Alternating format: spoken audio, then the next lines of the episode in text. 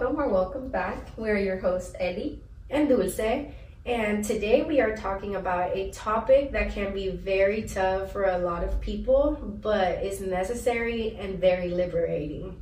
And that is knowing when to walk away from relationships that are no longer serving you. This comes in many different ways. A friendship that turned toxic, a romantic relationship that has gone stale, or a family dynamic that is causing just more pain than joy. It is super important to not only acknowledge, but recognize and make a change when it is happening, because sometimes the most loving thing we can do for ourselves is just to let go. Join us as we dive in into the signs that it is time to move on and the power of setting boundaries to create spaces for new and healthy connections. And without further ado, let's get started and learn how to take back control of our relationships and invest in the ones that truly nourish us. I think that was very beautifully said. Thank you, A I. So again, toxic relationships. I feel like we all go through them mm-hmm. at least once in our lifetime, because they can manifest in many ways, not just romantic, but in every aspect of our lives. And I think it's very hard for a lot of us to not only walk away from them, but to realize what is going on. Mm-hmm. A lot of the times, a lot of us don't want to feel like victims, so we don't sit there and say, oh, I'm being victimized, like this is toxic, this is no longer for me, I should walk away. It's more of a, well, maybe it's me. Maybe it's a rough patch. Maybe this person's going through that. I'm going through it. Like, it's always an excuse. Right. Making up excuses or justifying their actions and behavior and everything. Right. So I think it is super, super important to know the signs and to know when to love yourself and put yourself first and be like, okay, it's time to step back. And we actually did say this in a previous episode, where sometimes it may not be doable to completely cut that person off. But I think that's when it's super important to then learn boundaries mm-hmm. and set boundaries, and maybe just limit the time you either spend talking to them or spend actually with them. Like, let's say it's a parent or like a sibling, and you don't want to, you know, just cause more drama and completely cut them off. But you can definitely set the boundary and cut off time that you spend with them. Right. And you don't always owe it to that person to tell them. Like, I don't think you have to be like, hey, cutting you off. Mm-hmm. Like, you set that boundary with yourself. Right. And once, because I have heard of different dynamics in different sibling groups mm-hmm. where they say, you know, they start to get too negative, too negative. So I know once we are like, let's say on the phone and we're talking and it's been five minutes and it's been nothing but negativity those whole five minutes. Okay, I know it's time to hang up and say, hey, you know, like, this has been great, but I gotta go feed the dog, or I gotta go walk the dog, or I gotta go make dinner. Mm-hmm. Like, you can make an excuse to hang up, you know? Yeah. You don't have to sit through that mm-hmm. because at the end of the day, it ruins your day. For real. And your mind frame. mm-hmm. I definitely agree with that. I was actually thinking, whenever we were talking about this topic, I had actually been thinking about not just necessarily toxic relationships, but also having to end relationships that aren't toxic in your life, that they're, they're fairly healthy, mm-hmm. but those relationships kind of fall apart with time. They usually fall apart in a healthy way, sort of, mm-hmm. as I don't even know, like, if that even makes sense. Like, oh, for right? sure, yeah.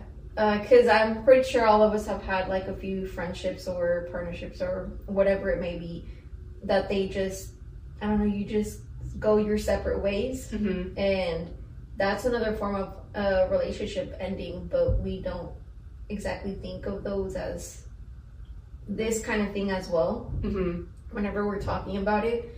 And it's not necessarily that something bad happened between you or them, it's just life just takes you separate ways. Like, I do believe that in those instances, you're meant to cross paths and run the same path that you're supposed to forever, how long that you're supposed to, but eventually your lives take different paths, and that's okay. For sure. And I think the best example for that that I can think of is friends that you have during school time. Mm-hmm. So whether it's elementary, middle school, high school, or even college. Yeah. Or even grad school after that. Mm-hmm. I do think that people come in your life for a reason, for a purpose, and not all of them are meant to stay forever. Right. One that I would want to add on there is like work friends. Like some of mm. them don't actually stay in your life for the rest of your life. Thankfully, some do. Right. You know, there are some work relationships or some school friendships that you carry for the rest of your life. And I think those are beautiful. But obviously not every single person that you meet in school and every single person that you meet at work is going to be in your life for the, the remainder of your life. Right. But I think it's super important what you said, that it doesn't necessarily mean they're toxic. It just, mm-hmm. they ran their course. They made their purpose. They did what they were there to do. It's just time to move on after that. Yeah. And it's sad, but it's a bittersweet. It's sad, but it's for sure good memories at the same time. Yeah, because I'm sure we've all had them. I had a very, I think two, very, very dear, like close friends of mine through middle school. Well, I actually had three, but one of them is still my B F F, but he's been my, we've been besties since fourth grade. Mm-hmm. And that's one of those that's not super common, mm-hmm. but um, we've just stayed close throughout the whole time, you know? Yeah, but there's been two other ones that I was just so close to them in middle school. And I thought I was going to be close with them forever because, you know, in the moment, it's like B F Fs forever. Yeah. Well, that's what the B F F is. Best friend forever.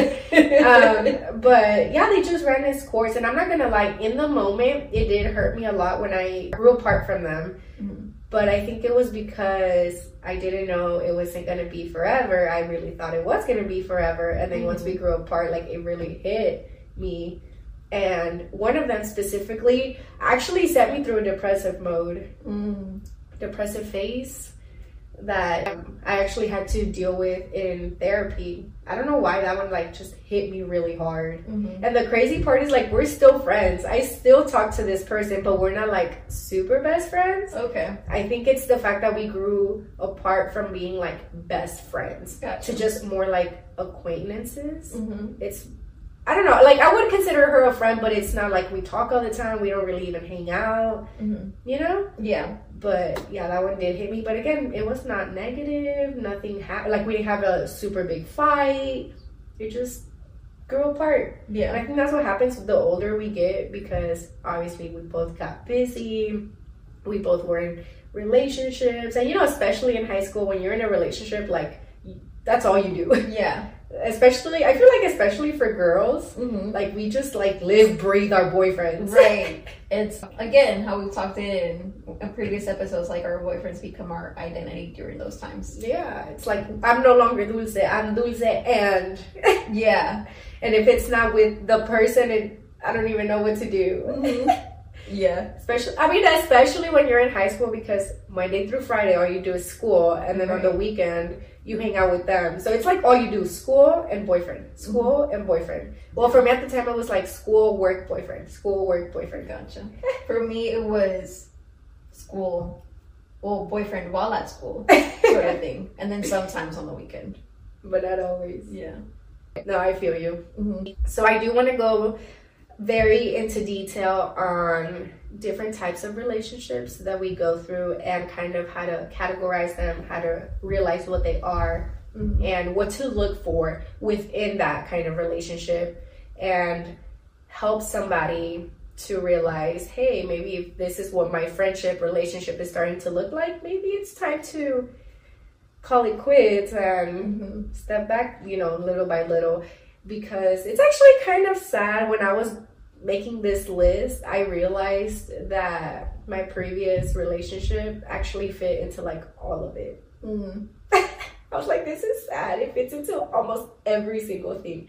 And I'm not just pinning it on the other person. Like there were some things where I'm like, I'm kind of, I'm guilty of doing. Right. And you also have to realize that. You have to be self-aware and realize that this is what you're doing in relationships. It's time to like work on yourself because you can't you can't blame just the other person, right. Especially if there's two sides to every single relationship. The only way a relationship works if both people put in the work for it. Exactly. And if one person's not putting in the work for it, the other person is going to um, end up following that lead. For eventually. Sure. Y cosa sad que seas la persona tóxica that's hurting somebody else. Like, you also mm-hmm. don't want to be that person either. Right. Because we have said that on this podcast, we are firm believers, firm believers of karma. Mm-hmm. And if that's what you're putting into someone's life, more than likely the relationship's just not going to last. And then when you move on to something else, that's just going to come right back to you. Exactly. Mm-hmm. You don't want to get hurt either. Right. I mean, you shouldn't just do it for selfish reasons to not mm-hmm. get hurt in the future, but you know what I mean? Like, yeah. Don't hurt someone else in the present. Don't hurt yourself in the future. Mm-hmm.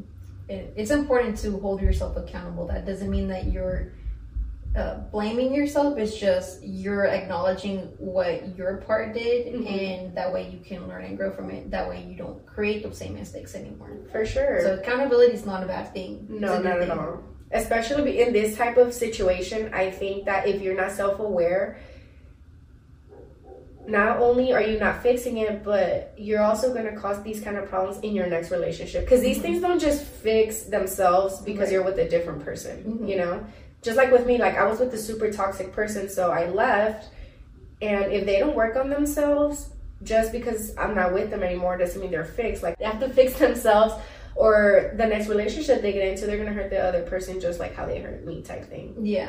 I love how I'm like, don't blame the other people. And I'm over here just like, they need to fix it. But no, like just with me, like if I don't fix my problems that I had with this person, it's going to translate maybe in a different way, but same issues with another person. Right. The cycle is just going to keep repeating with the same. It's the same cycle, just different person. Exactly. That's why it's a saying, if you're not happy within yourself, you're never going to be happy. Like, no one can give you happiness. Someone can definitely definitely amplify it, but you have to be happy within yourself to start. For sure. You can't be, like, miserable and sad and toxic, and then, hallelujah, here comes a person that's all sunshines and rainbow, and autom- automatically you're just different. Like, that's just not how it is. Yeah. If anything, you're going to dim their light, mm-hmm. which fucking sucks, but, right. you know. Fix yourself. Truth be told, I feel like I was and I actually was that kind of person in my last relationship. The toxic one? Mm-hmm. So I was in a very depressive episode right before being in that relationship, and it ultimately it I wouldn't say got me out of it, but I wasn't exactly happy on my own, and I basically gave him the task of making me happy, right? And that's not fair to him, you know? Right. But I just saw that as like, oh, he's going to fix some sort of thing. Like, he's going to bring happiness to me. Like, I'm not going to feel this way anymore, basically. Right.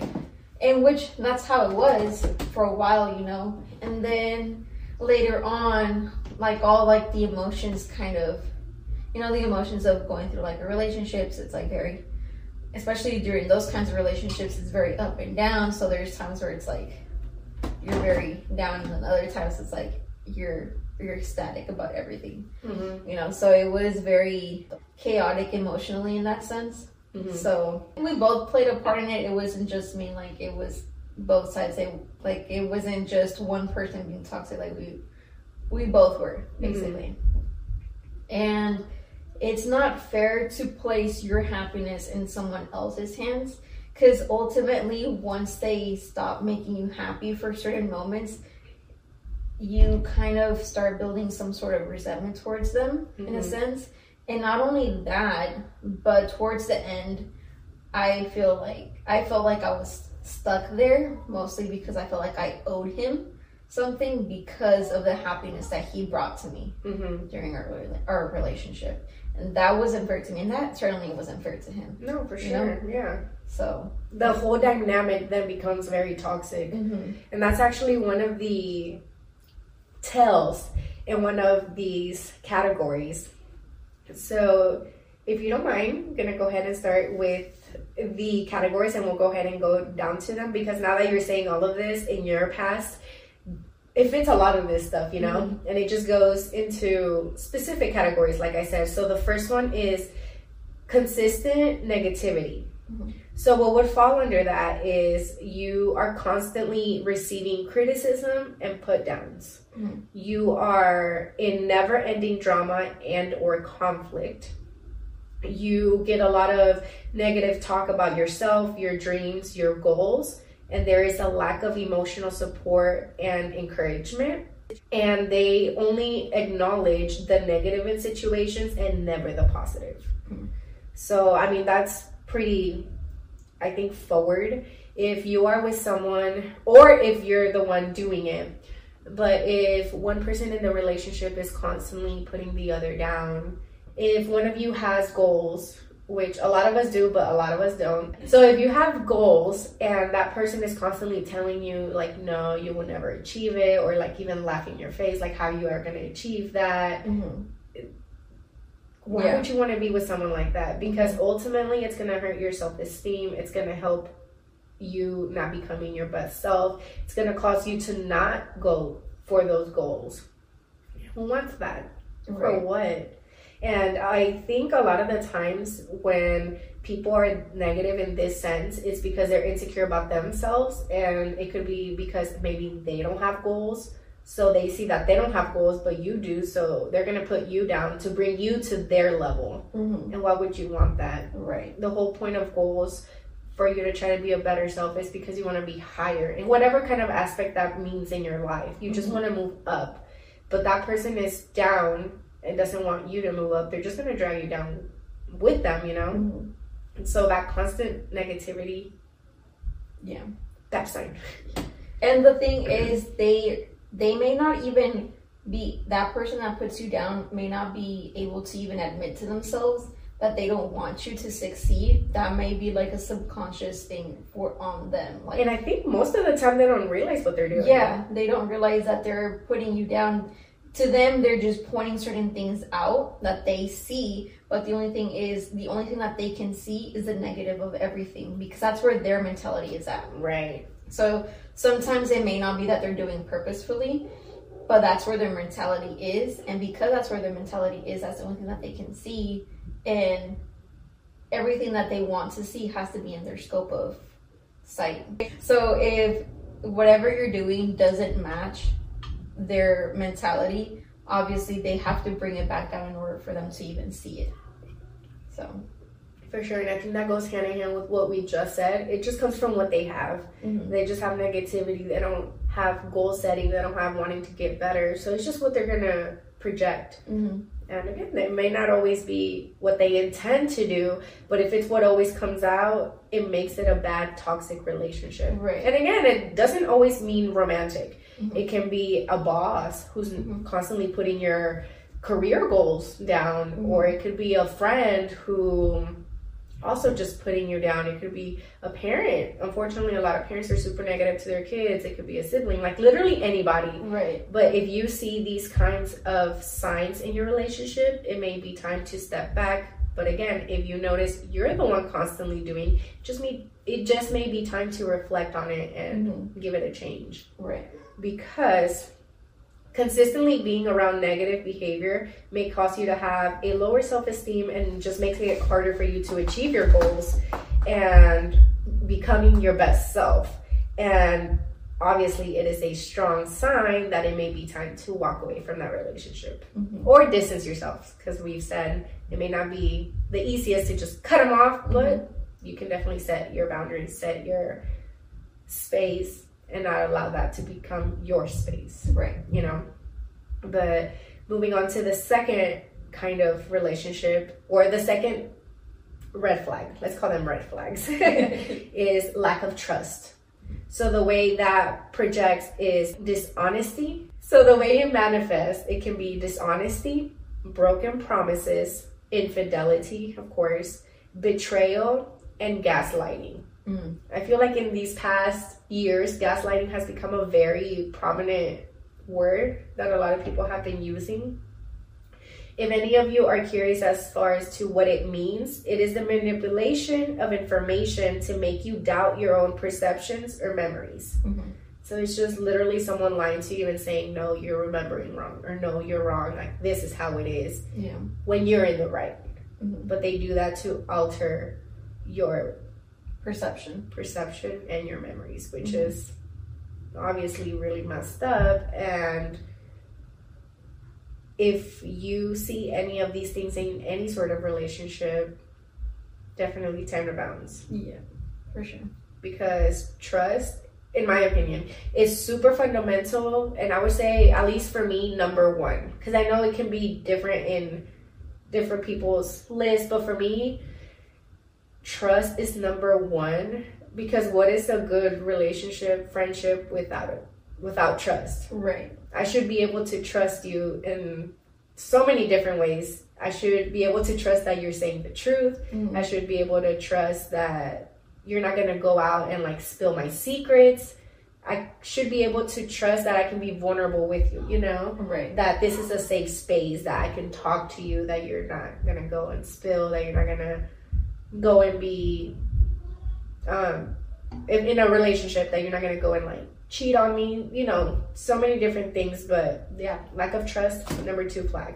Yeah. In that sense, I feel like one one of the things that I did, which wasn't exactly the healthiest things, which I think I've mentioned in one of our previous episodes, where I would basically set him up with certain questions that I already knew the answers to, to see if he would lie. And set him up to fail. That's not basically what I did. I don't think so. I feel like on both ends, you know, because I could have done that a lot better rather than asking him questions to set him up. I could have just confronted him with the actual truth that I knew, you know? Yeah. But he also could have not lied. That's I mean, so like, again, it goes both ways. Right. You know, it wasn't just me being toxic, it was also him. Right. You know?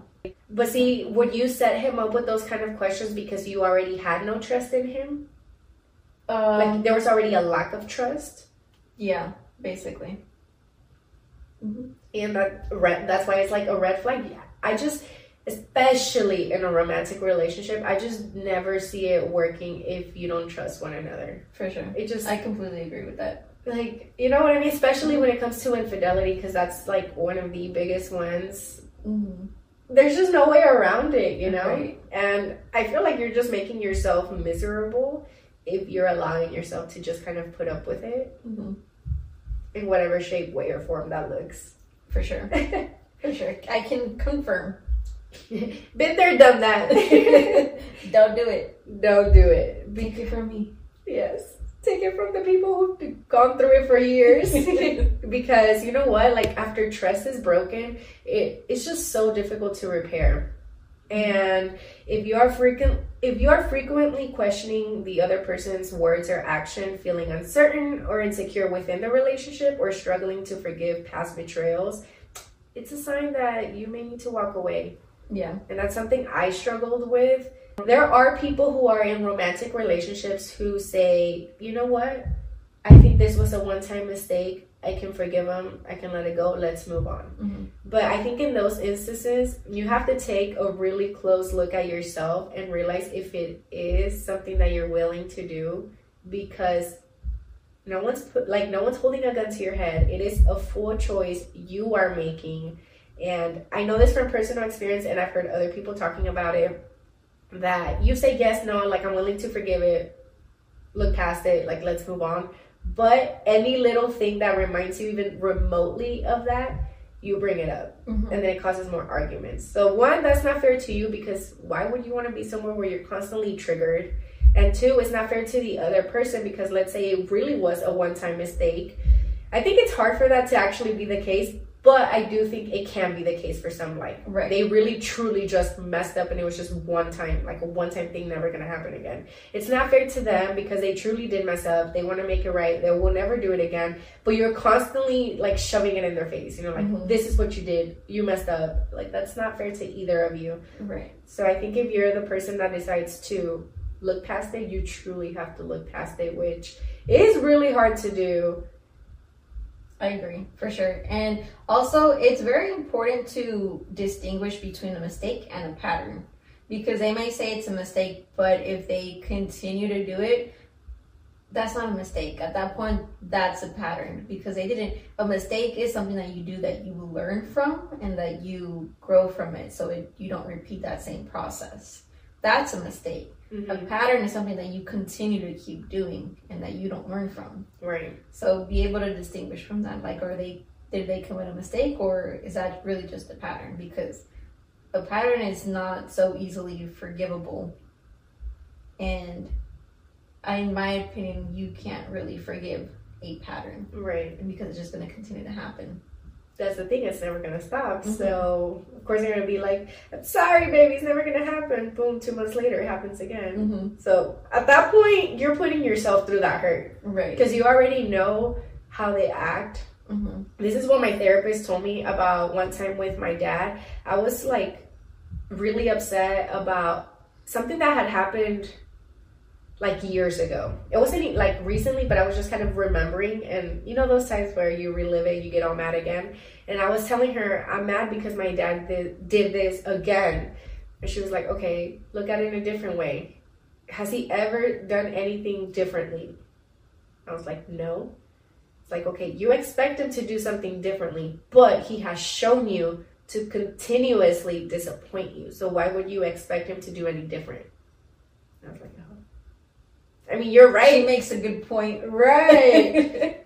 I was like, I know you're right, but still. And not to say like I was completely in the wrong, because he's still my dad. Whether he was there in the picture or not, he's still my father. And I still expected him to do this particular thing, which wasn't even anything big. I just needed his signature for something. Mm-hmm. And he wouldn't give it to me. Excuse me. But he never did. And he had done that previously. Like he... The way my therapist put it is, at least he was consistent, consistently being disappointing. Mm-hmm. And she was like, and I know you, like, that's still your father, and he, it's not right. He should do the right thing. But if he's shown you time and time again, years and years and years later, why are you still expecting different behavior? Mm-hmm. She basically told me, in other words, I'm setting myself up for disappointment. That makes sense. And when she said it like that, I was like, damn it, why are you always right? So it's truly my fault. No, it's not to it's not to point fingers and put blame on anyone. It's just right. Realizing things for what they are, mm-hmm.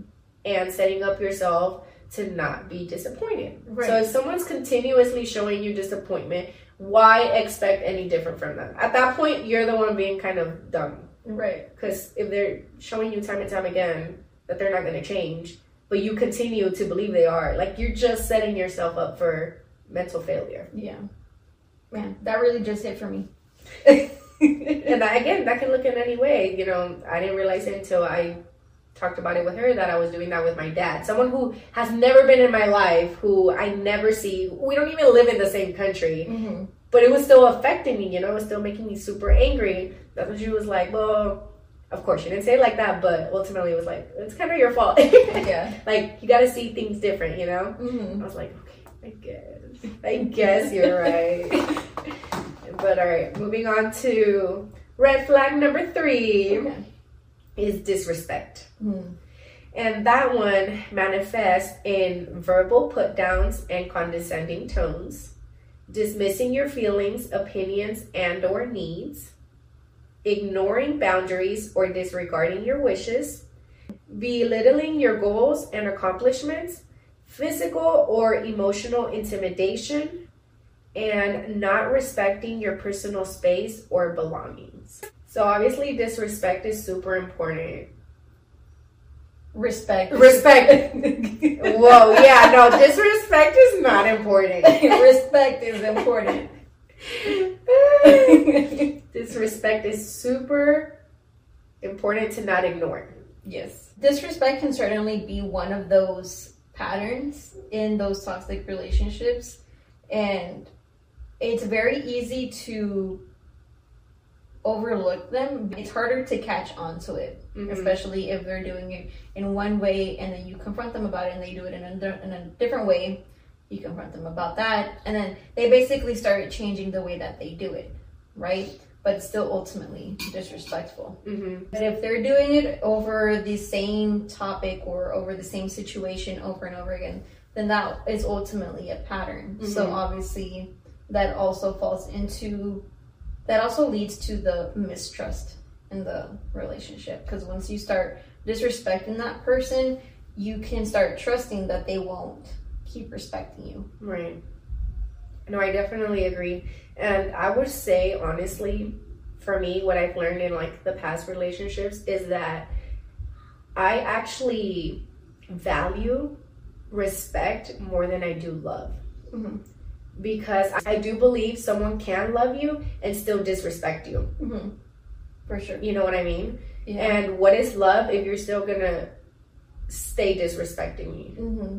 Like, the way I would see it in past relationships is like, I've done this and that to help you and to be there for you, and the way you repay me is with disrespect. Like, that just hurts so much. Yeah. You know?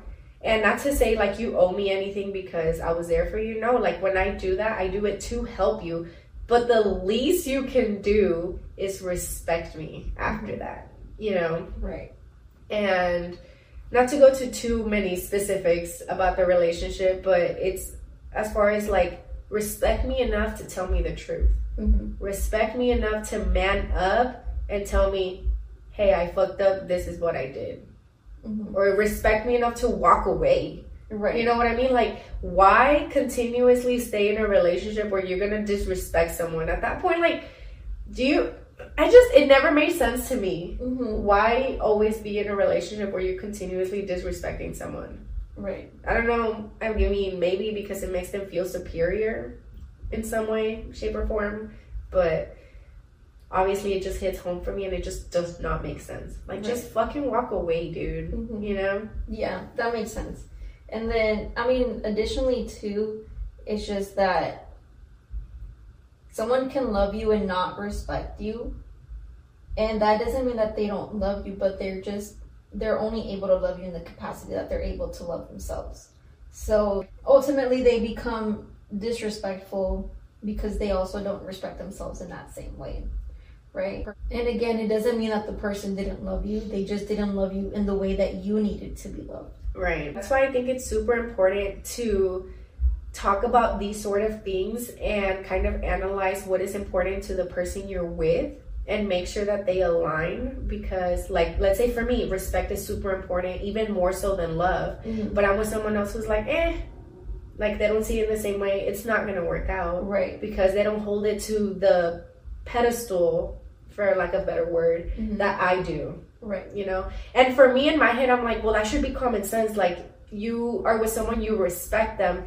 But the older you get, the more you start to realize that common sense isn't common for everyone. Mm-hmm. So it's things that have to be put on the table, and you have to, like, say it out loud and say, this is what I expect, this is what I want, mm-hmm. for them to know it's what you want. Right. Then if they already know, you told them, and they're still disrespecting those boundaries, disrespecting those wishes, which is one of the signs, time to walk away. Right. Because then at that point, in my opinion, it's even double the disrespect. Because mm-hmm. now they're very much aware, you told them, mm-hmm. and they're just like, I don't care. Yeah. You know? Mm-hmm. If the other person is consistently failing to treat you with kindness, consideration, and respect, it may be a sign that that relationship is not healthy for you. Respect is fundamental in any sort of relationship, and everyone deserves to be treated and everyone deserves to be treated with dignity and respect. And if you're getting anything less than that, it may be a sign to walk away.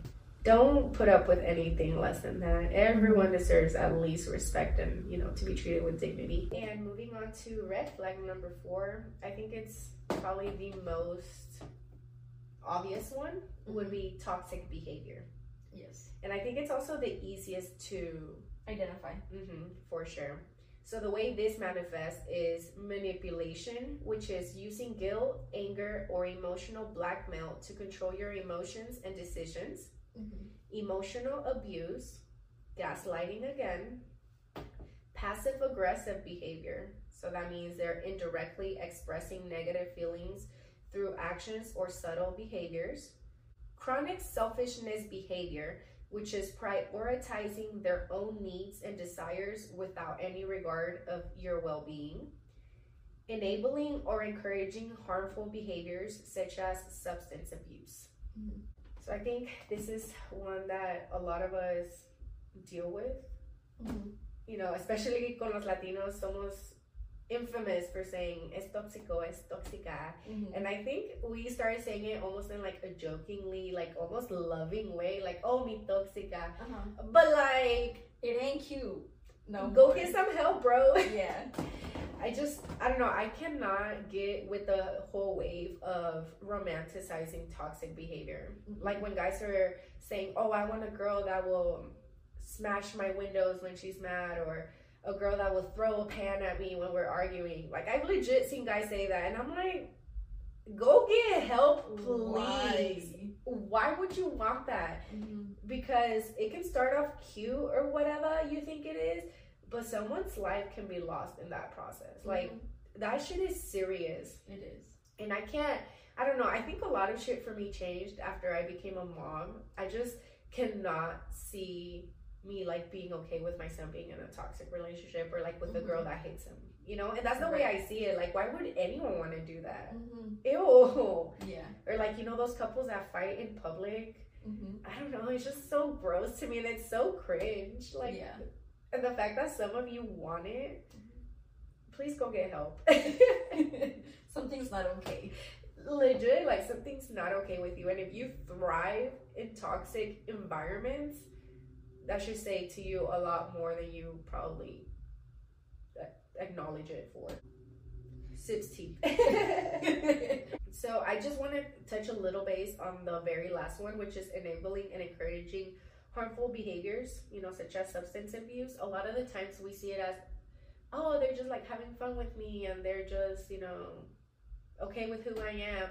You have to realize, if someone truly loves you, they're not going to allow you to harm yourself. So mm-hmm. whether it be like a substance abuse, whether you're addicted to cocaine or any other type of drug or alcohol or any harmful behavior, and you think they love you because they're okay with it, it's actually the complete fucking opposite. Mm-hmm. Someone who truly loves you is going to call you out for your shit and tell you that you are going to end up either like dead or in jail in the route that you're going, and you need to change your ways. Mm-hmm.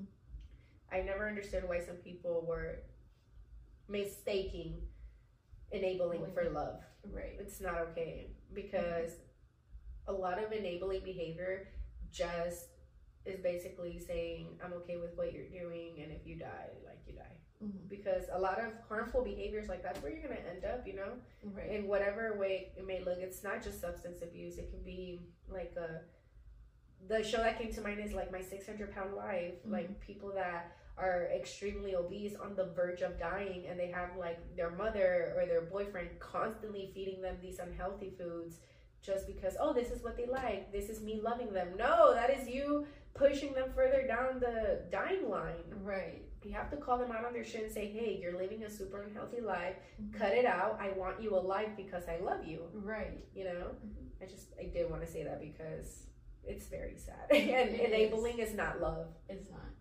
But it also does make sense, because whenever someone enables your behavior, especially whenever you're not ready to leave that behavior, it's easier to stay with that person, and it's a lot harder to stay with someone who challenges you to change your behaviors and to do better, because whenever they're challenging you and you're not ready to change, it might feel like they're attacking you, and that might, like, it it's not that they're attacking you or that they're insulting you in any sort of way. It's just that you're just not ready for that challenge yet. Mm-hmm. You know? No, for sure. So, but you also have to love yourself enough to realize that. Right. What they're trying to do is help you, and not, uh, like, again, pushing you down the, excuse me, pushing you down further the dying line. Like, mm-hmm. someone truly loves you, they don't want you to die. They want you to be here with them, you know? Right. But needless to say, toxic relationships obviously can be extremely harmful and draining. If you are often walking on eggshells, feeling anxious and uncertain, or struggling to assert your own needs and boundaries, it may be time to walk away. Mm-hmm. Moving on to red flag number five, it is lack of communication. Mm-hmm. I think that's the one a lot of girls struggle with, as far as like they're the toxic ones doing it. Lack that they're not communicating? Right. Yes. I I I can confirm.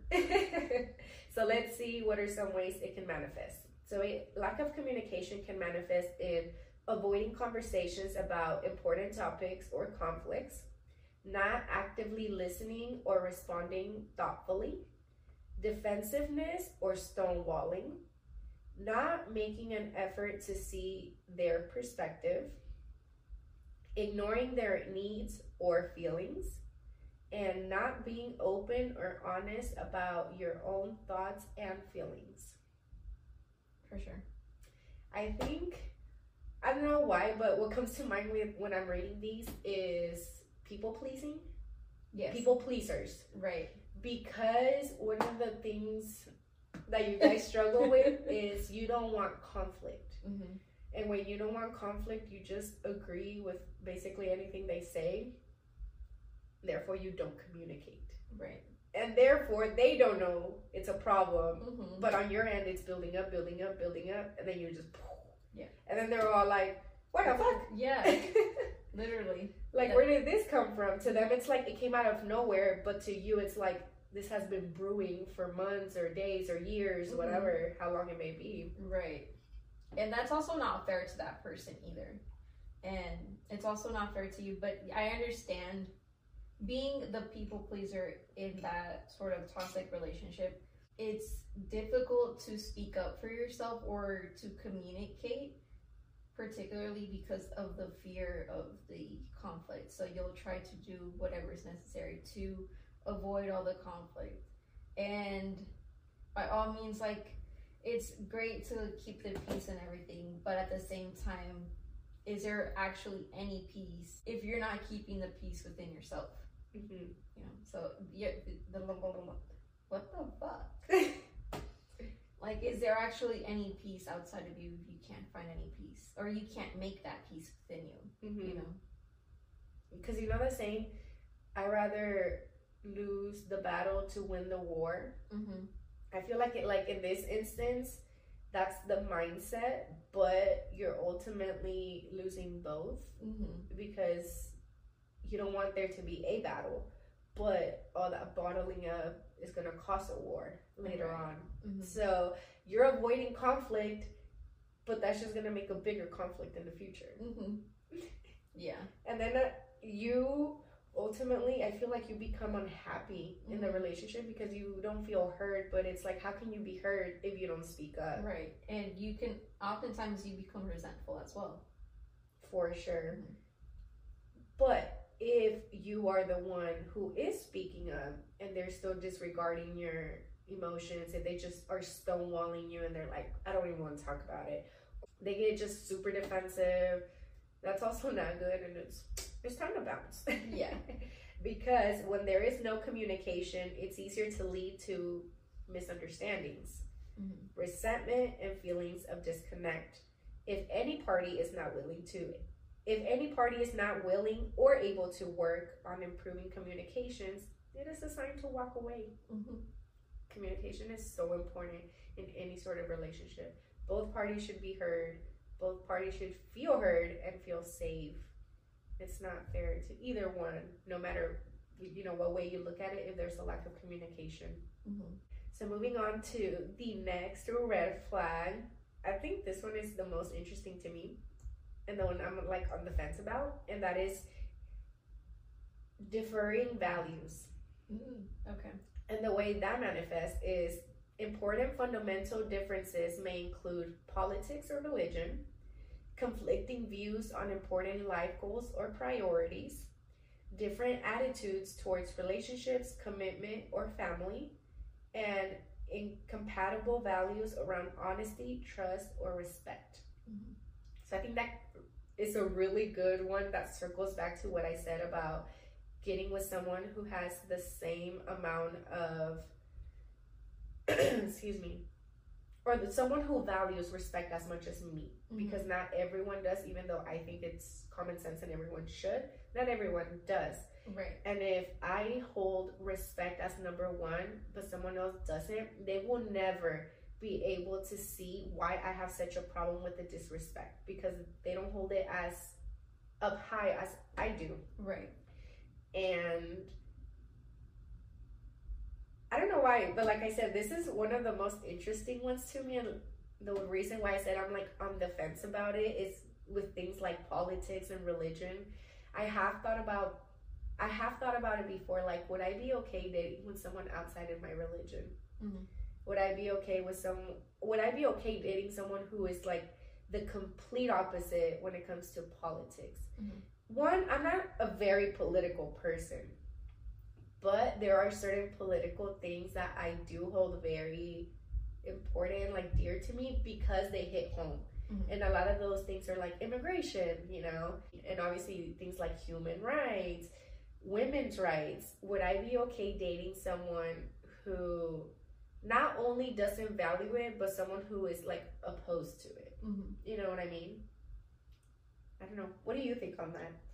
I think it could go either way, because obviously every person is different, so you're obviously gonna, going to have a lot of differences. For sure. But I think for the most part, for a relationship to work, the biggest or most important bounds that each person has should be either respected and valued the same way, if not more, by the other person in the relationship. Because mm-hmm. I think if it, it when it comes to the most important values that you hold for yourself in your life, if the other person is opposed to them, that just creates a conflict.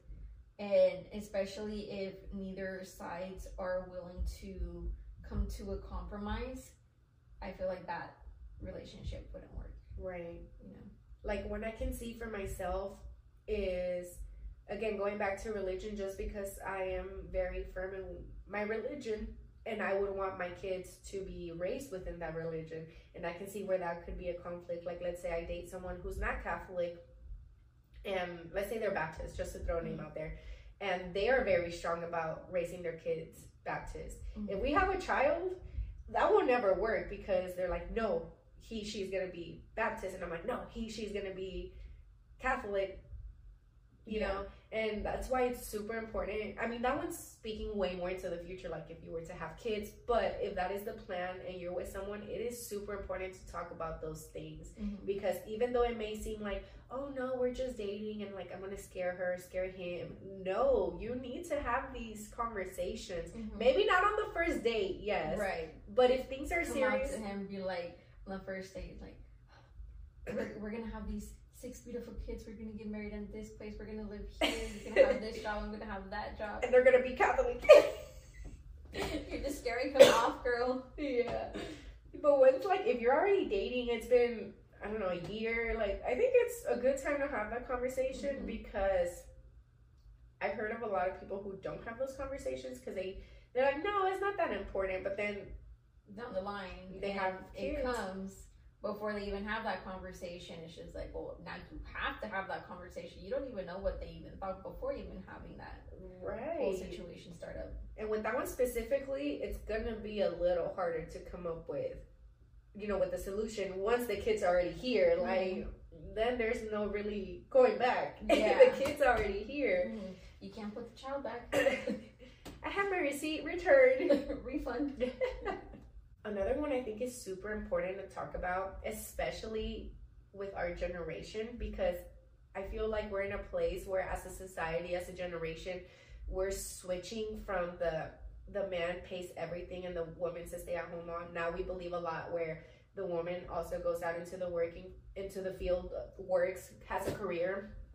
You know, a lot of things are fifty fifty. I do know of some people that even though the woman works, the man still takes care of everything, and like what she makes is for her. Mm-hmm. And he provides for the family, you know.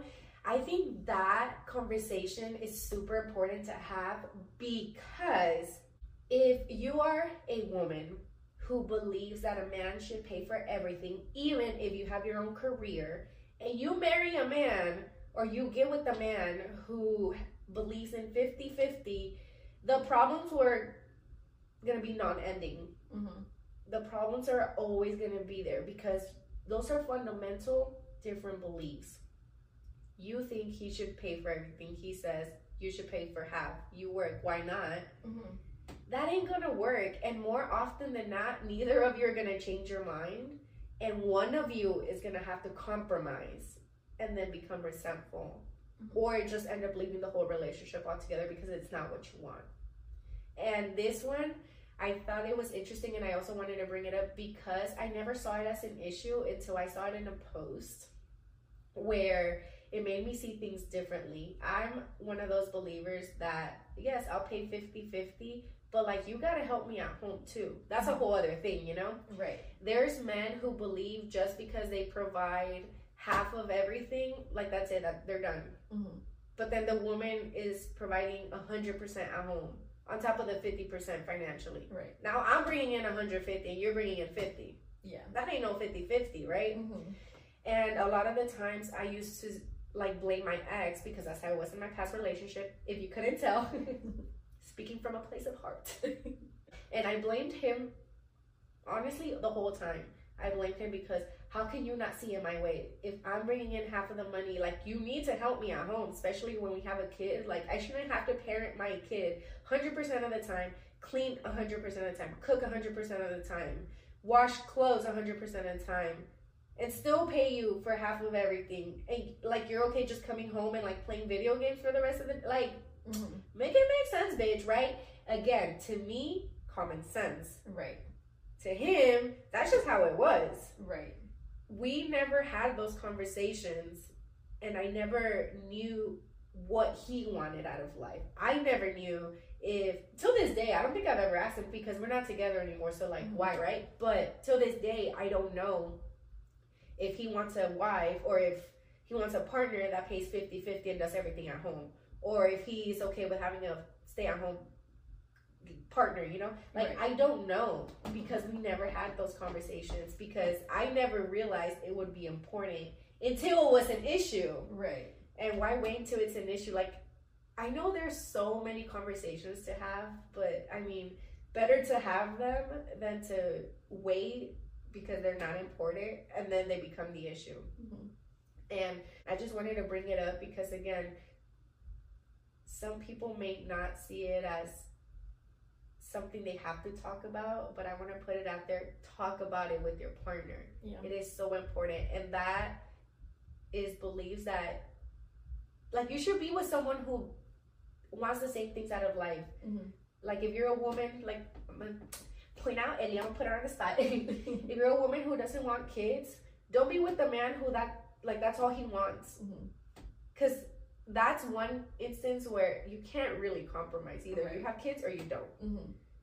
And if you are at a point in your life where you don't want children, what would you want to be with someone who that's, you know, that's their ultimate goal?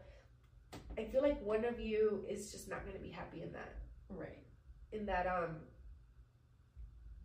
situation. Mm-hmm. Se me fue la palabra. You know what I mean? Like, it's right. Just those things. Like, I don't know. It's just so important mm-hmm. to be with someone who wants the same things out of life as you. Right. Be- I completely agree. I completely agree. And it's not just about kids, because there's other fundamental values so many. Beyond just having kids, especially for someone who doesn't want to have kids. Other parts of the life are also important, whether you have kids or not. It's about what kind of work you're doing, like where you're doing this work, especially because if you're in a relationship, let's say it starts out here in Texas, and then you're later on in life, your work takes you out to California, but your partner doesn't want to move over there. How is that going to work? You know, you have to, and obviously those kinds of promotions don't exactly, you can't exactly plan for those kinds of things. Right. Right, but it's important to to get your partner's point of view on those kinds of things, because ultimately you're creating a life together. It's not just your life anymore. Mm-hmm. So, and this one obviously is specifically for relation romantic relationships, mm-hmm. but I do think it can translate into friendships a lot. Mm-hmm. Especially, I mean, obviously maybe not like the kid thing, the money thing, but I think more social issues. Mm-hmm. Because there may be things where, let's say I'm completely not okay with something, and I wouldn't even be okay with someone, like being around someone who believes that, mm-hmm. but let's say you do. You also have to see that even though I love you as a friend, but you just have this one belief that I'm like, I just don't see how you might, like I don't know how you believe it. Mm-hmm. I mean, it could be possible to walk away from that.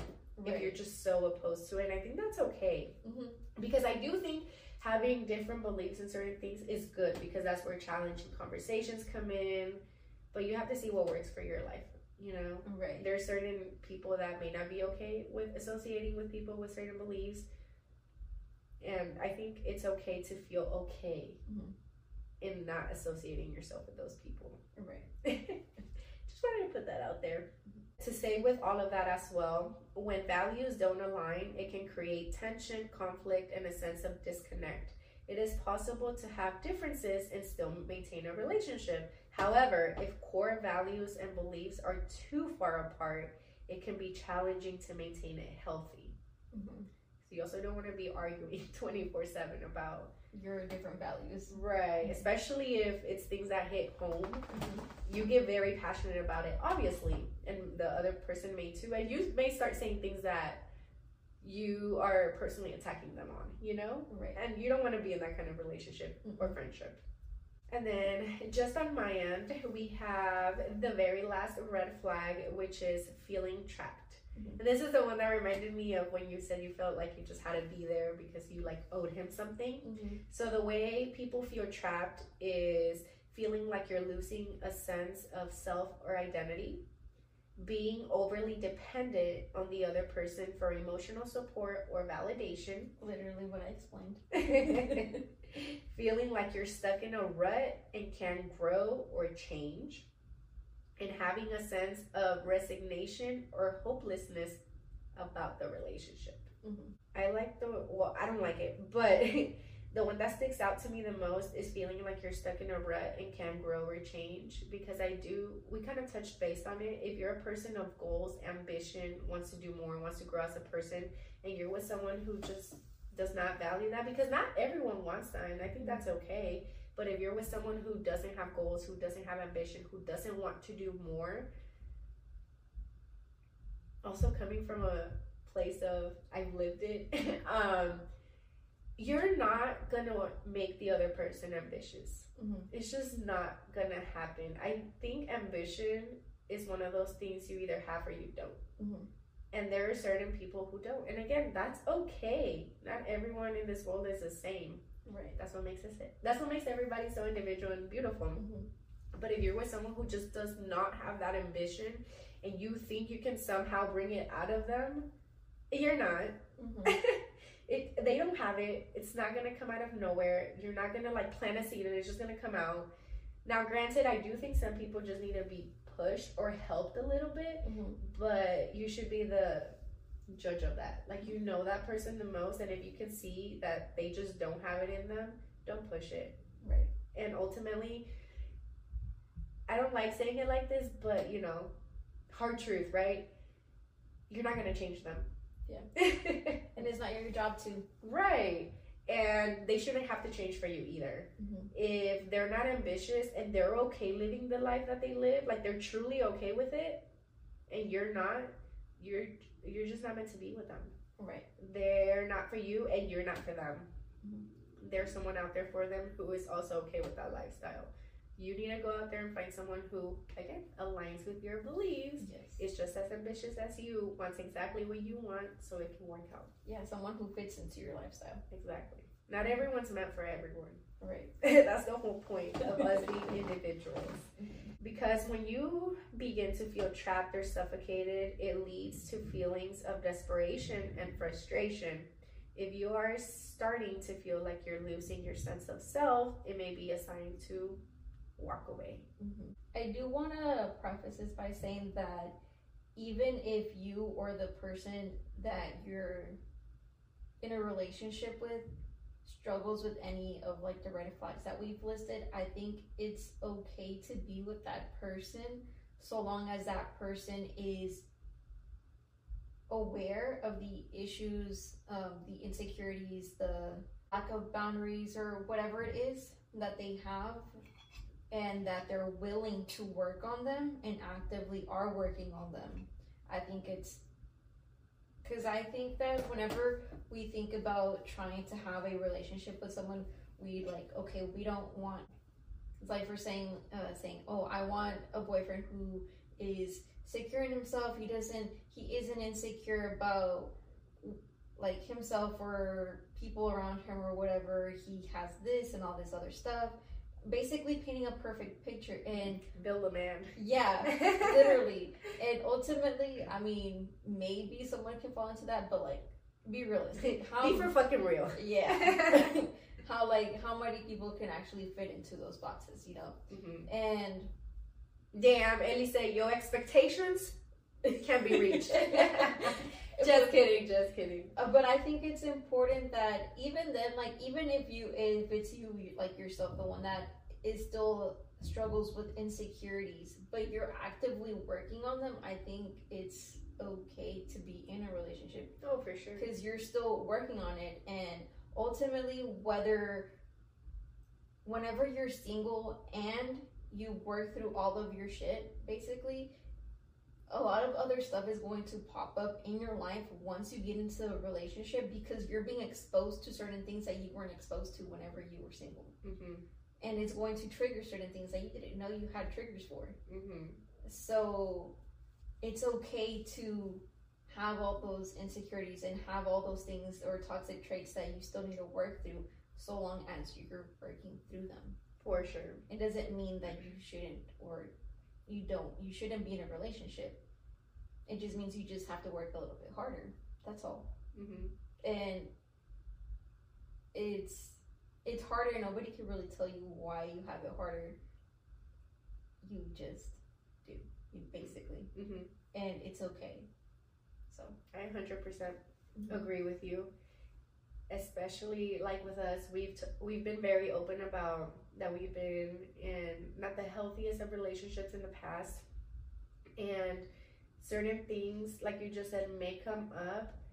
And new things may come up, like things that we dealt with in the past relationships maybe won't resurface in this relationship, but maybe now we'll have new problems because now we're dealing with a new person, mm-hmm. you know, and different people bring different sides out of you. Right. And now you may also be dealing with things that the past relationship left you with. And I think that's also one that it's a slippery slope, at least for me, where it's like, do you want to be with a person who is hurting you because of their past hurt? Like, should you be with them and help them through it, or should you call it quits? Because, you know, it's like, it's not my fault you went through this. Why am I paying the price? You know what I mean? Like, it's yeah, just a, it's a slippery slope. But again, you know your life better than you. You know what you're willing to put up with. Mm-hmm. And if it really is something that you're like, no, like, I just... I cannot live with this, even if he is working through it. Mm-hmm. It's okay. Like, I was one of those that almost forced myself to be there for somebody emotionally, and in the process, I broke myself, and that's not okay. No one deserves, or no one is worthy enough for you to not be okay. You know what I mean? Mm-hmm. It's okay to be there with for somebody, but also have those boundaries of, okay, I'll be here for you, but maybe we won't be in a ro- romantic relationship. Mm-hmm. And even that, a lot of people really can't do that. Right. Because, you know, like, that's also a really hard one to do. So also just know yourself and know your own boundaries and be okay with your boundaries. Because I know, like, even with you, you've said that you've struggled with your boundaries and being okay. But all that just to say, it's okay to put your needs first. Mm-hmm. Always. Because at the end of the day, if that relationship doesn't work out, you're going to break it off, and then you're not okay. Mm-hmm. So it's okay to put yourself first. It's important to. Super important. In that sense, you should be just a tad bit selfish and say, this is not what I want. This is not what I need. Deuces. I think this is one, I, I maybe this is just a preference for me, because I think some other people are okay with this not being part of it. But in terms of like a relationship, I think it's important for your partner to challenge you to grow, because even if they're not challenging you, maybe they're just they're enabling you, right, in everything that you're doing. And let's say everything that you're doing, like it's it's like healthy, you have everything going good for yourself, and but if they're not challenging you to grow, or at least that's because one of that's one of the values that I have for myself, is that I want to keep growing, not just physically in every aspect of my life, but like emotionally, mentally. I want to keep growing throughout my life. Mm-hmm. And I would want someone in, I would want my partner to want to have that same ambition, and I would want him to challenge me as well as I challenge him in that sense. Mm-hmm. And that's difficult to do, especially for someone who doesn't have that same value, because ultimately it'll feel like I'm just attacking him, mm-hmm. right?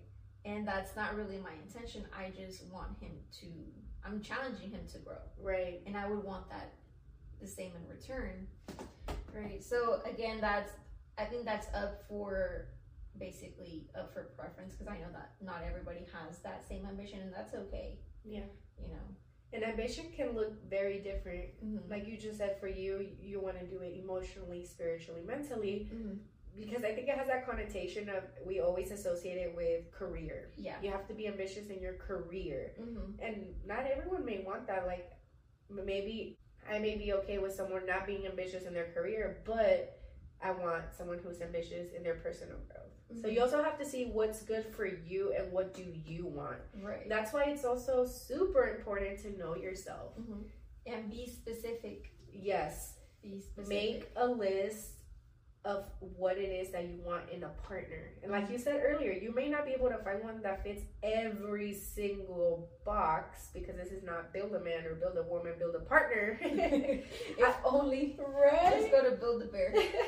Build me my perfect man. Be super specific, make a list, and use it more as a guideline, mm-hmm. not necessarily as they have to check box. They have to check every box specifically. Right. Because again, we're all human, we're all individuals, and we're all still growing. You may find somebody who's not there yet, mm-hmm. but is working on it. And right. if you're willing to stick with them through the working process, right. kudos for you, better for you. Because that's, not everyone wants the same thing. And right. I wanted to point it out when you said it earlier, but I didn't want to interrupt you. When you said that not everyone wants the same thing. Por decir, I don't know where I was going with it. It was going, but then it, it wasn't. The train left the station, but it didn't go to its destination. It hey, went... that rhymes. Bars. My train went completely off the fucking rails. It was going somewhere, but no. One other thing is, I think it's important to reflect on all of the relationships that you hold, whether they're current or past. Because out of reflecting from them, it's a way that you can grow from them in terms of learning what it is that you want in those future relationships and what you don't want. Oh, for so sure. Let's say in your past friendships, let's uh, you had some toxic friends, or you just left some friends that, in a healthy way, that you just drifted apart. You can reflect on them and see what it is that you valued from those friendships and what you don't want to repeat again. That way, next time that you choose your friends again, you're not repeating the same mistakes. You know, so if you had a friend in the past who constantly belittled, belittled you, who was always in competition with you, that is a huge one in terms of friendships, I think. Mm-hmm. They're constantly trying to compete with you. If you don't want that same jealousy aspect in your friendships, then learn from it, reflect on that relationship, try to see how it looked like, how it even started, or how it presented itself. That way, next time that you choose your next friend, you're not repeating that same cycle for sure again. Yeah. And it's okay to change. Yeah. Like, let's say five years ago you were okay with a certain thing, and like you just said, you went through a certain relationship, friendship, and then you're like, mm, maybe I'm not okay with it. It's okay. Right. You can change and say, I used to be okay with this, but now I'm not. Mm-hmm. Because experiences in life changes you. That's why we're constantly growing. This mm-hmm. is not a guideline to, you know, like one size fits all, do this and you'll be okay with every relationship, friendship you have. No. Right. You have to almost mold it to fit every individual relationship, every individual individual that you encounter. I wish this was a one size fits all. You figure it once, you figure it out once, once, and then like you're good forever. Right?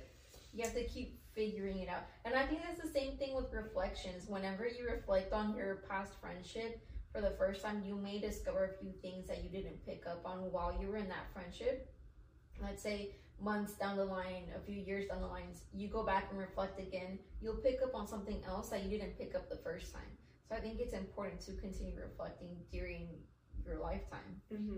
I definitely agree. This is a never-ending journey, and that's why I love it. Always bettering yourself, always trying to be the best version of yourself. Mm-hmm. And in my opinion, to be successful in that, you have to surround yourself with the best people for you. For sure. And what may be best for somebody else may not be the best for you. Mm-hmm. And I say that because I think a lot about like gurus on social media, especially millionaires. So of course, a lot of people want to be like them because they want to have the same financial success. So they think because, oh, they do this, I have to do this. Mm-hmm. It may not work for you. It may not work for your lifestyle. Right. And that's okay. Mm-hmm. You know, like Elon Musk saying that for like months on end, he slept in his office because it was like work, work, work, work, and just like basically take a nap and get up and work, work, work. Mm-hmm. I may try that, and I'm going to tell you right now, that's going to burn me the fuck out. And if anything, that's going to make me sick and cause me to go to the hospital because that's just nothing but stress. And I cannot see myself successfully working in that environment. Same. And that's okay. Mm-hmm. If that works for him, kudos for him. Yeah. Look at me comparing myself to Elon Musk. You're the next Elon Musk. But just to say, like, we're all individuals. Even mm-hmm. if you want to maybe just mirror, mirror someone's life because it's the kind of lifestyle you want, I don't see any problem with that. Yeah, take some tips and tricks. But don't try to mimic word for word, minute by minute, exactly what they do because, again, we're all individuals. Mm-hmm. One thing that we have to keep in mind, like, those people are filthy rich.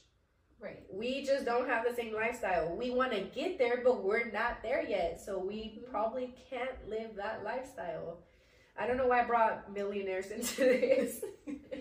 But just to say, not everyone is the same. Not everything works the same for everybody. Right. And that goes right. with every aspect of your life. Mm-hmm. Friendships included. Yes, friendships included. One other thing is when it comes to friendships and re any kind of relationship that you're holding, it, it feels very like one-sided, like everything that you're putting into the relationship isn't being reciprocated back. Then obviously safe to say that if you weren't the one either making the calls or making the text, trying to make the plans or reaching out to that person, it's safe to say that that relationship won't be there if you're not the one initiating everything or if you're not the one putting everything in, mm-hmm. right? And at that point, that relationship will drain you. It'll burn you out, right? And that's not fair to you. Because the only way a relationship works is, is is if you put in and the other person puts in. You're both feeding into the relationship. That's the way that it works. That's the way that it should flow. It's just important to be reciprocated. Even if it's not the same thing, like, let's say in our friendship, like, you're, I'm putting in an hour today and you're putting in an hour today. Like, it doesn't have to be that same way. It could be like, I want more, Ellie. I need you to put in more work. You're not putting enough work. It could be like, not working. I'm reaching out to you today, like I'm calling you today, mm-hmm. but then tomorrow you'll uh, send me a quick text just to check up on me, but you're super busy. Like, you're still feeding into it, right? It's just in a, ma in a different capacity because that's the capacity that you have as of that day for that relationship. It's going to look different every single time, but oh, it doesn't sure. always have to match, right? It doesn't have to be like, this is one particular view that I have, like, it doesn't always have to be fifty fifty. Sometimes I'll hold up sixty, you hold up forty. Other times you hold up sixty, I hold up forty. And then other times, yeah, we both hold fifty fifty. It'll look different each day depending on what we're able to give, mm-hmm. right? But ultimately we're both feeding into it. Right. No, I definitely agree. Because the one I'm thinking about is like, I know a lot of moms, especially new moms, struggle with this. And I think a lot of them lose friends in the very beginning because you become so overwhelmed with your life at first that you really don't reach out to anyone because you don't you don't have the time nor the energy. More than anything, I think energy. Mm-hmm. And I just think it's sad when you don't do it on purpose. Like, you're doing it without knowing, you know, you're not reaching out. You don't even think of it because you're so caught up in your life. And then you just start to lose friends because people do kind of detach themselves when they're the only one sending and ever receiving. But I think maybe it's important, or maybe you should try before cutting out that person. If the only issue is they never reach out to you first, reaching out to them and seeing if they're okay. Because maybe the reason they're not reaching out is because they're not mentally capable of doing so in the moment, and maybe they just need that extra help, right. But they're not reaching out for that help. Mm-hmm. But see, that's why it's it's so complicated. It's a whole web. It's not just... And hence, this is where communication comes in very important. You gotta take everything into consideration. It's not just, oh, they don't check this box, bye, cutting right. you off. Because I think if we did that, we'd probably cut everybody off. For sure. Like, you're toxic because you do this. You lack communication because you don't do this. Mm-hmm. You disrespect me because you do this. And like, at that point, you're the one that's being toxic. You don't have reachable expectations. No, it's just, life is difficult. Right. And that's why I think, well, at least on my end, sometimes when I'm thinking of what to talk about in these episodes, I'm like, well, yes, this is true, but it also doesn't uphold in every situation. Mm-hmm. You know what I mean? Like, there's just so many different aspects yeah. to any kind of situation you look at when it has to do with life. Right. It's not like, again, it's not a one-size-fits-all. You literally have to look at the whole context of the situation. Right. So, like I said in other episodes, like, take what we say with a grain of salt. Don't take it as a one-size-fits-all. It's not a black or white thing. It's not a, a checkbox. It's literally a scale. It It could be like a whole different, it's on a whole color scheme, so it may not be black or white. It might be gray. It might be charcoal gray. It might be somewhere in between. Pink. Right. No, for sure. It's very difficult. Life is just hard. Mm-hmm. We're all just doing our best to navigate and stay alive, mm-hmm. especially in these moments. I know. Too difficult. Oh, don't even get me started, girl. One of the things that I did want to point out in terms of whenever someone is competing with you, whether that be a friendship, um, a partner, or other, whatever kind of relationship that you're holding, it's not always that they see you do good or and they want to be better than you. Sometimes it may be like that you're venting to them, you're opening up to them emotionally, you're venting them to them about some event that happened in your life that you're dealing with, and they're basically telling you, well, like, you don't have it that bad. I went through this. Like, I have it worse than you kind of thing. Even in that, they're competing with you. Mexican parents, bro. Sorry. Like, that's not okay. You're not holding space for that person who is opening up to you and being vulnerable with you. For sure. And it's at that point, that person that's opening up to you just doesn't want to open up to you anymore, because you're turning it into a competition. And it's a competition that basically you already lost, because it wasn't a competition to begin with. Mm-hmm. So I hear when people say that. Yeah. You shouldn't be sad. This person has their worries. Mm-hmm. It's like, okay, so with that mindset, I should never be happy because someone else is always happier than me. Exactly. The like, hood. That doesn't make sense. It's almost like eliminating your problems. Mm-hmm. Like, your problem's not a real problem. Right. Mm. And that's just not okay. Right. I think it is important for sure to look at it, to look at it like on a scale. Like, of course, it could be worse. Mm-hmm. So that may help you feel better, but never okay to compare it to somebody else because they have it worse. Right. And like I Definitely said, not. Mexican parents, bro. Mm-hmm. They tell you, you tell them about the problems that you're having in school, and they're like, no, yo lo tuve peor porque yo tuve que caminar veinte millas, pasar por un río y no sé qué tanto para llegar a la escuela. Like, en el frío, en el calor, mm-hmm. en la lluvia. Yep. Bro, the way they make it sound, they literally had to walk from Mexico to Canada. Like, shut for the fuck up. And I had to, like, catch my own food and, like, bro, you were not a caveman. Stop it. I always think of them when I hear shit like that. I always, mm. mm-hmm. I don't, in the moment when you're talking about your problems, I hate it. But yeah.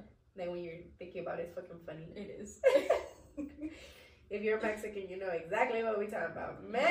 Yeah. They they tell it to you like if it was a whole journey. Se la pasan. Mm-hmm. Y al menos tienes un carro. Yo tenía que estar en un autobús. y lo esperaba sabe cuántas horas y tenía que ir de aquí para allá y I'm like, the way you make it sound like that was your whole day. Ain't no way you did that in an hour. Like, yeah. Ain't no way you had time for anything else. Mm-hmm. For you lying. One of the other things is that sometimes whatever relationship that you're holding may also be holding you back in the terms of, I feel like this comes out a lot in terms of like fear that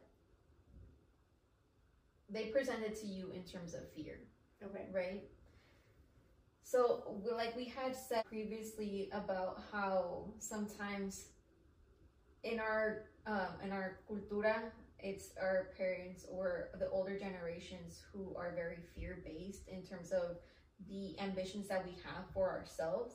It's like, oh, don't do this because what if this happens? What if that happens? It could be in that kind of thing. And that's also not healthy because if, especially if you're accepting and taking those considerations as your own, mm-hmm. those same thoughts are holding you back, the same thoughts that they're giving to you, right? And it could be that, but it could also just be, and it can, it doesn't even have to be just in terms of career ambitions. It can be in terms of mental, emotional, or spiritual ambitions that you have for yourself.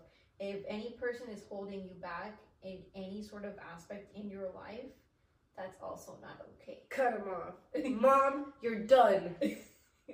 Theo, you're done. Mexican parents, done. Done. You're only canceled. Canceled, deleted, blocked. Just kidding, guys. Love y'all. We do, we do. But no, you are absolutely right. Our older generation of Mexicanos specifically, they, they are very fear-based because they think a lot of our goals now are unreachable, unreachable. Mm-hmm. Because they can't even like fathom mm-hmm. them doing it, so they can't see us doing it, you know. Mm-hmm. And that doesn't have to be just parents. Like that could be one of your friendships, your relationships that they they probably presented to you in that same way or in a different way. But ultimately, the end thing that happens is they hold you back from doing whatever it is that you're trying to do. For sure. So. And I think that one we should also take. Again, with a grain of salt, because there are times where we can be a little delusional mm-hmm. and some people are just bringing facts to the table. So it's not necessarily that they don't believe in you or that they're putting you down. They're just like, oh, but like, have you seen at everything? Mm-hmm. And once you're like, yes, you know, I've thought of every circumstance in my head and I'm still willing to do it, then they should be okay with that after that. But if they're continuously pushing you after that, then I think that's when the, the problem hits. Mm-hmm. Because I think some people, well, I mean, we said this, they don't intentionally do it to bring you down. Right. It's just because they don't see it reachable. So mm-hmm. because they don't see themselves doing it, they think you can't do it. Mm-hmm. And with all that being said, we hope that you guys always choose the best relationships for yourselves so you are always at peace and are living your best life. Yes. Y muchas gracias por haber estado con nosotras en este episodio. And make sure you follow us on all of our socials to stay up to date on our latest news and announcements. And you can find us everywhere at Soul Sisters Lounge. And we'll see y'all back here next week. Bye! Bye.